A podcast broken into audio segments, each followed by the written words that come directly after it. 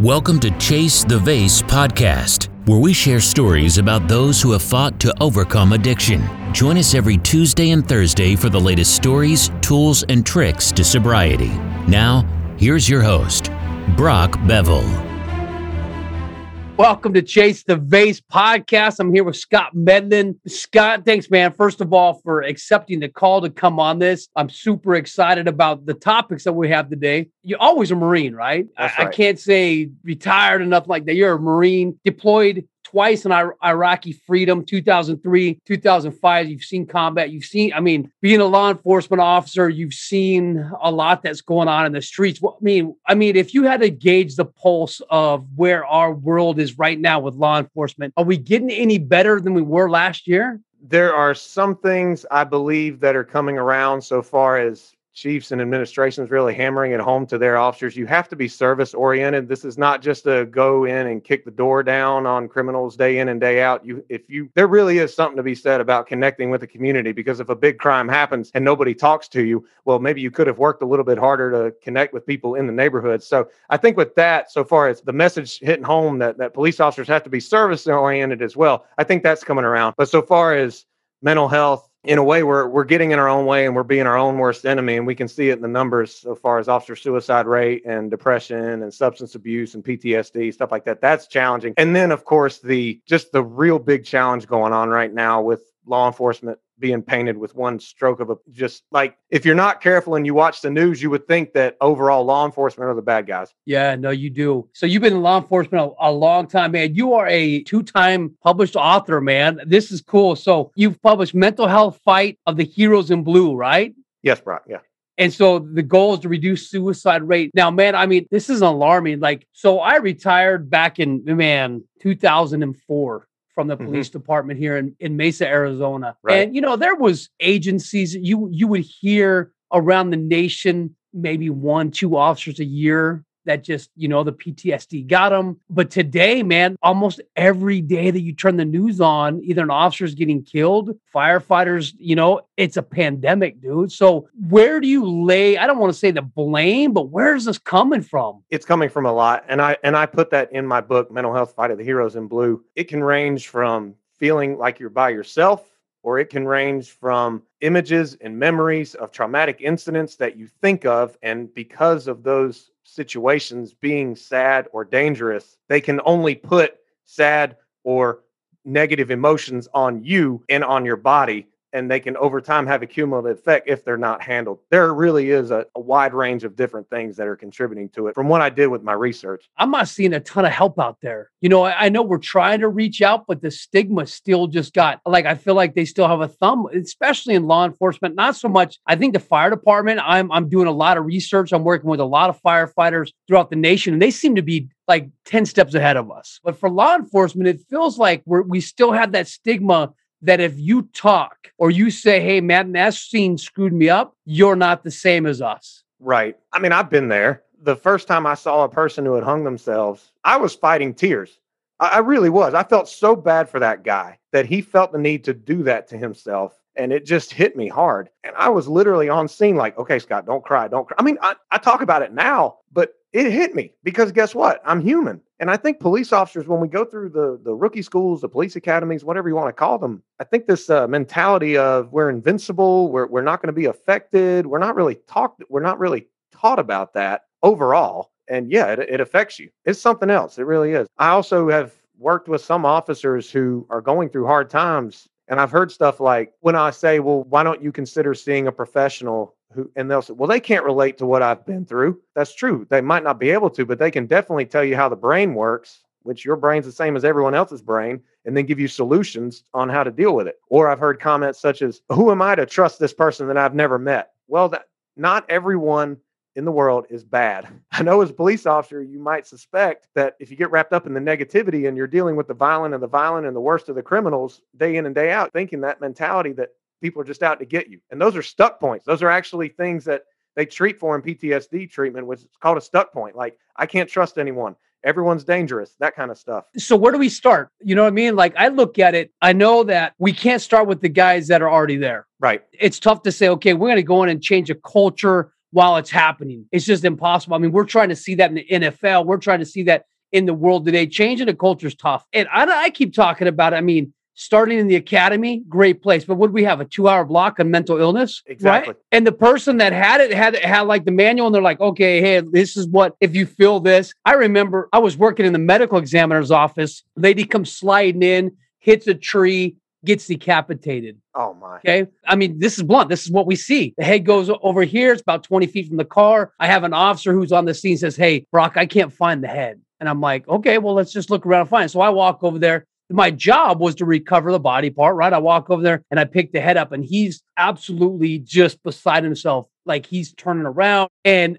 I'm giggling about it. I'm trying to make light of the situation because it was a serious traumatic event.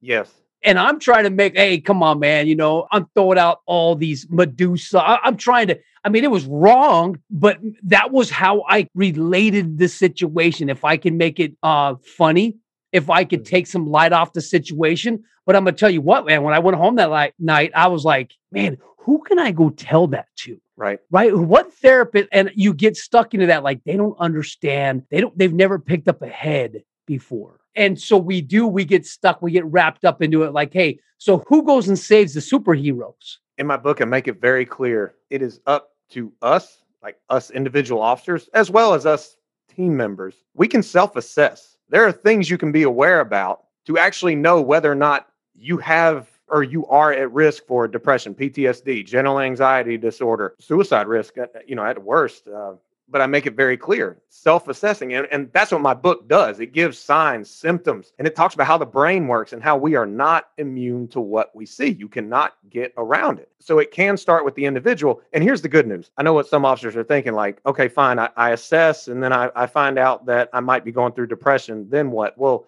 and I'm not speaking for everyone. Everyone's case is different, but there are things you can do to pull yourself out of it if it's not that bad already. And that's what see here's what gets here's what gets me. After 12 years of working active in law enforcement. Now I'm a part-time cop now, but after 12 years of working active, I was always trained be aware of someone's hands on a traffic stop. Be aware of what's inside a house when you walk in for a domestic. Be aware mm-hmm. of this. Be aware of that. For safety, safety, safety, we are not trained overall about be aware of ourselves and how to grow and evolve as people as we're growing through the profession. And the the way the mind works, if you don't grow as a person, then every new problem is just going to cancel out the other problem and you're just going to be focusing on problems. And so we just need more training overall on how to be aware of ourselves and how we can grow as people. And I do believe that, along with counseling when needed, I do believe that will help change this thing around.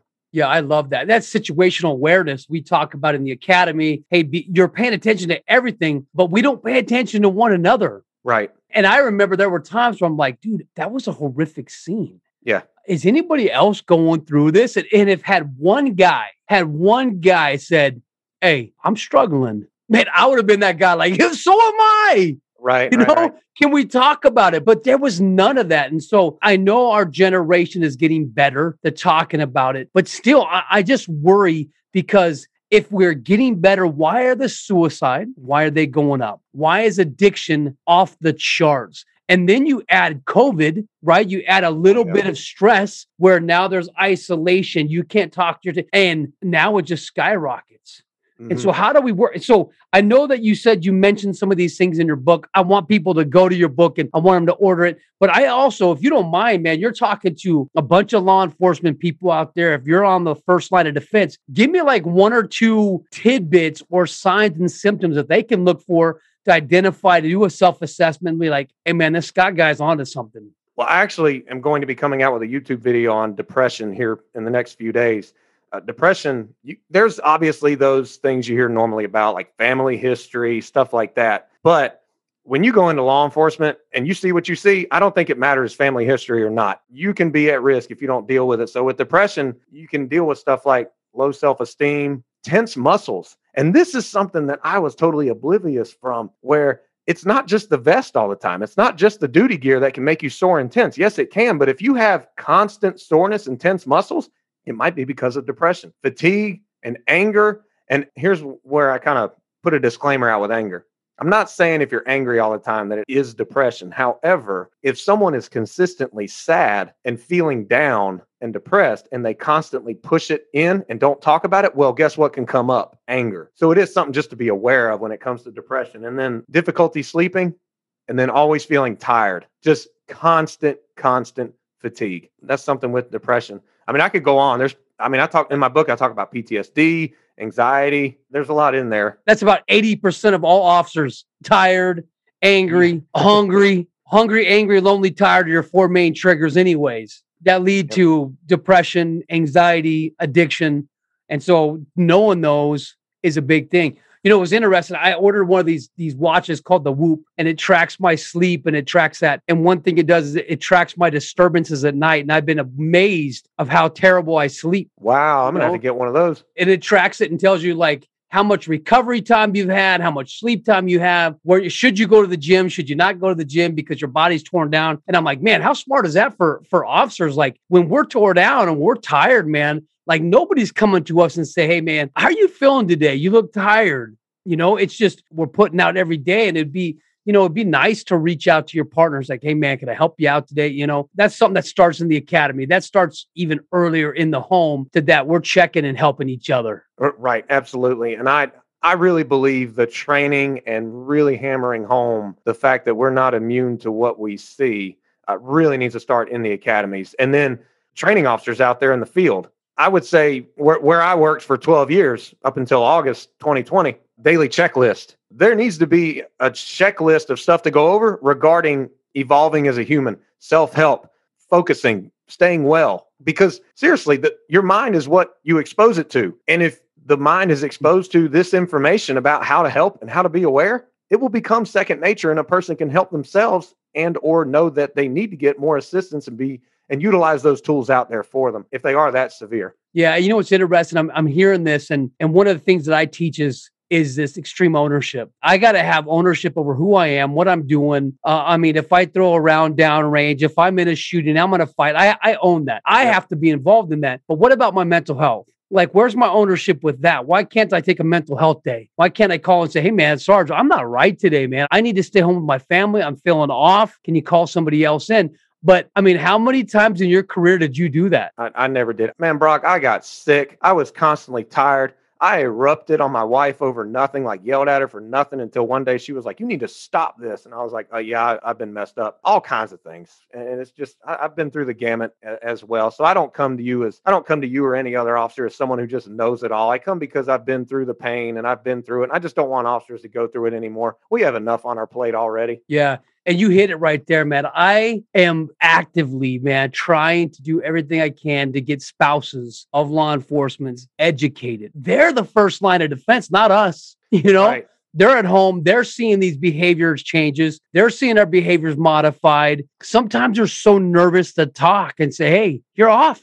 What's going on? What are you carrying? Are you really going to go to work like that? You know, because they see the change. Yes, they do. One thing I learned when I got in, or one thing I was told was never bring the job home. However, I would argue if you just left the crash scene an hour before you got home and there was someone who was killed, or you just left an arrest that you had to fight someone and then you're just coming home, I'm sorry, those thoughts, those emotions, that chemical up and down in your body and brain, that's coming home with you, whether it's you home. want to or not. Yeah. And therefore, it can pour over into the home. And, and therefore, it, yeah, you're right. It is important for spouses to be aware Uh, and just say, okay, hey, what can we do? Something's not right, and that's fine. We have solutions. So, so talk to me about this book number two, man. Book number two is 101 health tips for officers. 101 health tips for police officers literally is 100 ways that you can be more physically, mentally, spiritually, and socially fit for duty. I covered a few ways to deal with the mental health in mental health Fight fighting heroes in blue, but I was like, nah, I got to give my brothers and sisters in blue like a ton of information. They can pick what works for them and go with it.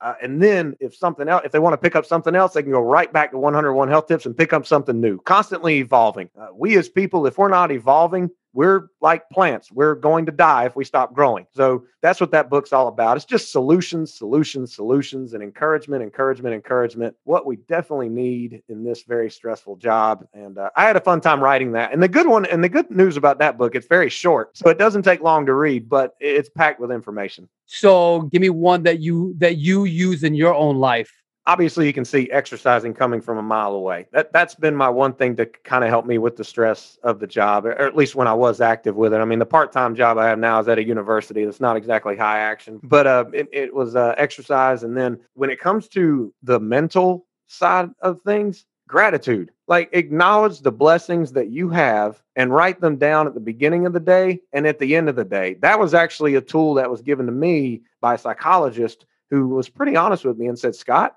I can only do so much for you. You have to make the decision to not be so mm-hmm. negative. I'm so glad he said that. So I put that in there. Physical part, I actually put intermittent fasting. I know we've been told, you know, breakfast is the best meal. Uh, this is just a suggestion.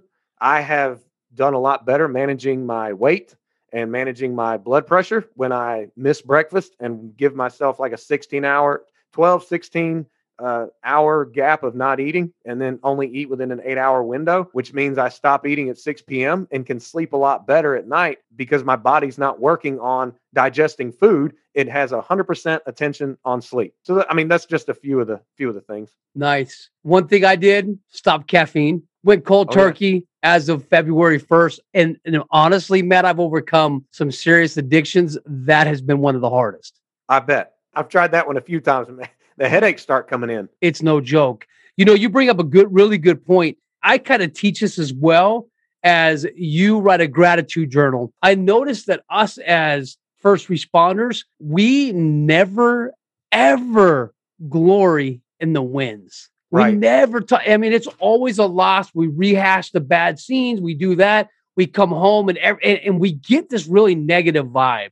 Yep. And what's interesting is we do, man. We have a lot of great things happening around us, but we don't glory in it, man. We just like, uh, yeah. But if we could write down all the wins and ignore a lot of those losses, man, we'd be better off. You're absolutely right about that. I'm glad you reminded me of that because I am uh, my my wife, my family talk about how you do something good, but then you're like, yeah, yeah, yeah, and then we move on to the next thing. So hey, I'm I'm one of those myself. So I've actually had to start recently instead of writing just three things down in the morning and three things down in the evening, writing 10, 10, number one, two, three, four, five, six, seven, eight, nine, 10. And you cannot just think about this stuff or put it in your phone. You have to actually write it because there is power in writing things down. It actually etches it into your mind. And I've already said this you are what you expose your mind to. Mm-hmm. And if you expose your mind to writing positive things down, guess what? It's going to start thinking more positive, which is absolutely a good battle tool to have considering the danger that you see on the job as a police officer. So, what would you like to, if you had a, an academy class sitting in front of you, what would you talk to them about on mental health? Maybe a warning or something that they could utilize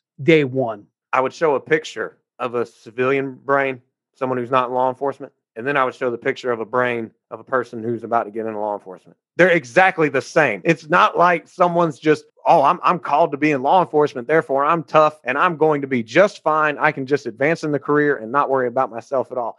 Not true at all. Mm. In fact, in my book, Mental Health Fight of the Heroes in Blue, I totally break down this warrior association thing. I totally break it down. I flat out in the book tick off officers by saying, you are not tough you are a person. I mean, now look, I had to learn this the hard way too, but that's what I would that's what I would get to across to them mm. first. And then I would say, all right, and this is how this is why I can tell you that you have to be careful because when your brain sees this stuff, it's wired to protect you. It's going to play the movie over and over and over in your in, in your mind because it doesn't want it to happen to you again and it's preparing you for the next time. And when it plays it over and over and over again, your mind doesn't actually know if you're still in the situation or or not. It's going to generate the same emotions. I mean, when you think about being in your happy place, you get happy. When you think about being in a fight for your life, you get tense. It's because it's reliving it. And the same exact chemical and physiological occurrences in the body are going to happen. So I would explain that. And then I would say, but there are good ways to decompress. There are good ways to cope with it. You don't have to reach for the alcohol. You don't have to go out and do crazy things to keep that adrenaline rushing. You don't have to do that. You don't have to do that kind of stuff. Uh, so, I mean, man, I could go on and on, but I would make it very clear human brain. It's going to be the same for everyone. Just because you're got that uniform on does not make you bulletproof. And maintain your friends outside of law enforcement. Yes, absolutely. I'm glad you said that. Outside of law enforcement, friendships are very important. Yeah, because I, I know you know what's interesting. You you bring up the tough thing, and I, and I believe that they in the academy in the police academy pretty much they instill in you how tough you are because they have mm-hmm. to they want to they want to put out these warrior mentalities and i remember i was that guy too i thought i was tough man i'm really tough with my team when my eight guys are coming and they're packed in with me i'm really tough we did a, a warrant on a house and ended up finding these two brothers they were ultimate fighters and one gave up no problem. The other one wanted to fight all eight of us. Oh gosh. And and, and no lies, after 11 minutes, it was an 11 minute fight with eight of us. And he was on the ground. It was an all everything we could do. He was, of course, he was high on drugs and all that. But I walked out of there thinking, bro, you need to have a mind shift. If I was one on one with that guy, he would have killed me because there was eight of us and we were using every single use of force possible other than you know i mean hard hands of course no weapons but we were flashlights hitting him grabbing his testicle i mean eh, no lies that's what we were doing and i walked out and i was like you could have died tonight if that was right. just you and so it, it is good to have these experiences and to understand that you are not you're not a superhero right and I wish that would teach that in the academy a little bit more. And I know that they have to teach that warrior mentality, but it is a little bit scary. It is. And that kind of reminds me of how, in a way, that warrior socialization, you're taught not to be scared or, or fearful or nervous. Nervousness is okay. It means you care. It means you're wanting to do the right thing when you get there absolute fear that gets you to shut down, yeah, you're going to have to push through that. And the way you push through that is self confidence and attending more and more training and rehearsing stuff over and over in your mind so that when you get mm-hmm. there and something happens, your mind's already been exposed to it. So I'm all about that. But being nervous, it's not like if you're nervous about something, you go into a hot call where there's someone, you know, brandishing a knife or a weapon or or there's a fight in progress 25 35 people in a parking lot or more and, and, you feel the heart rate going up it's not because you're scared it's because you're nervous because you want to do well. I think they need to teach that as well like you're going to have these natural physical reactions. So yeah there, there's a lot of stuff that kind of needs to be taught just to, it just needs to be reframed so that people won't be so confused by when they do have a natural reaction such as nervousness or anger afterwards, depression afterwards. They won't be so confused about that. Yeah, and how to how to dissect it. Those times when you sit in your car and you just you just start crying, right? Because yes. you just saw a horrible scene and you're like, okay, hold on, I, I got to get myself right because there's seven calls waiting for for me to take. Yeah, especially when there's kids involved. That was that's always tough to to see when when young kids are even in even in even when you go in a house and you see a kid who's living in that house and it's horrible conditions. It just it's heartbreaking, and yet you have to pick yourself up and go to the next call. Yeah. All right, man. I have Scott Medlin, uh, publisher, artist, author, mental health first of the the Heroes in Blue, right? Yeah. The fight. Okay, and 101 health tips for officers, for police officers. Uh, I want to push people there. You also started LEO Motivation LLC. Yes, I'm actually going to get certified tonight as a speaker through Eric Thomas and Associates. He's one of the number one speakers in the world. I've been going through a 12 week course. I look forward to just hitting the road. Well, wait, we've got COVID. I look forward to hitting the Zoom calls, but I do look forward to speaking at academies, police departments, motivating the heck out of these officers and building them up, teaching them to be just as aware of themselves as they are trained to be aware of their situation whenever they do go to a call. So there's going to be great times ahead. I'm, we're going to do great things. Uh, so, yeah, you can find me on leomotivation.com. You can get resources there as well as the books and uh, get in touch with me. I'd be glad to come and uh, come and speak. Yeah, if you have uh, somebody in your family that's a law enforcement first responder of any type, this would be uh, these are great books, man. I do appreciate your time. I appreciate your your vibe and and your love for these men and women who out there are struggling. So I'm gonna give you a chance to a way to go out of the show, man. How would you do it? What would you tell us? The job is a calling. I get that, and I want you to be passionate about it. But it is never worth your mental health. It is never worth your family. It is never worth you. Plus, if you become upset, depressed, what good are you for the community you swore to protect? Work on yourself day in and day out. That's the only way you're going to be the best cop you can possibly be because I know you want to be that great cop out there. And please remember, it's not who you are, it is a job when it comes down to it. When there will be a day when you're not a police officer and your family wants to see you after after your career, uh, be there for them. That's kind of what I would it. end with. Thank you, man. I appreciate your time on here. Thank you for chasing the vase and being the guy that you are. I would love for uh, the listeners to go check you out as well and uh, order those books. I know I am. So well, thank, thank, you, Brock. sir. means a lot. Thank you, Brock. You've been listening to Chase the Vase podcast. Be sure to subscribe on Spotify, Anchor, or Apple Podcast to get new, fresh weekly episodes. For more information, please follow us on Instagram, LinkedIn, and Facebook, or visit our website, chasethevase.com. Until next time, keep chasing the vase.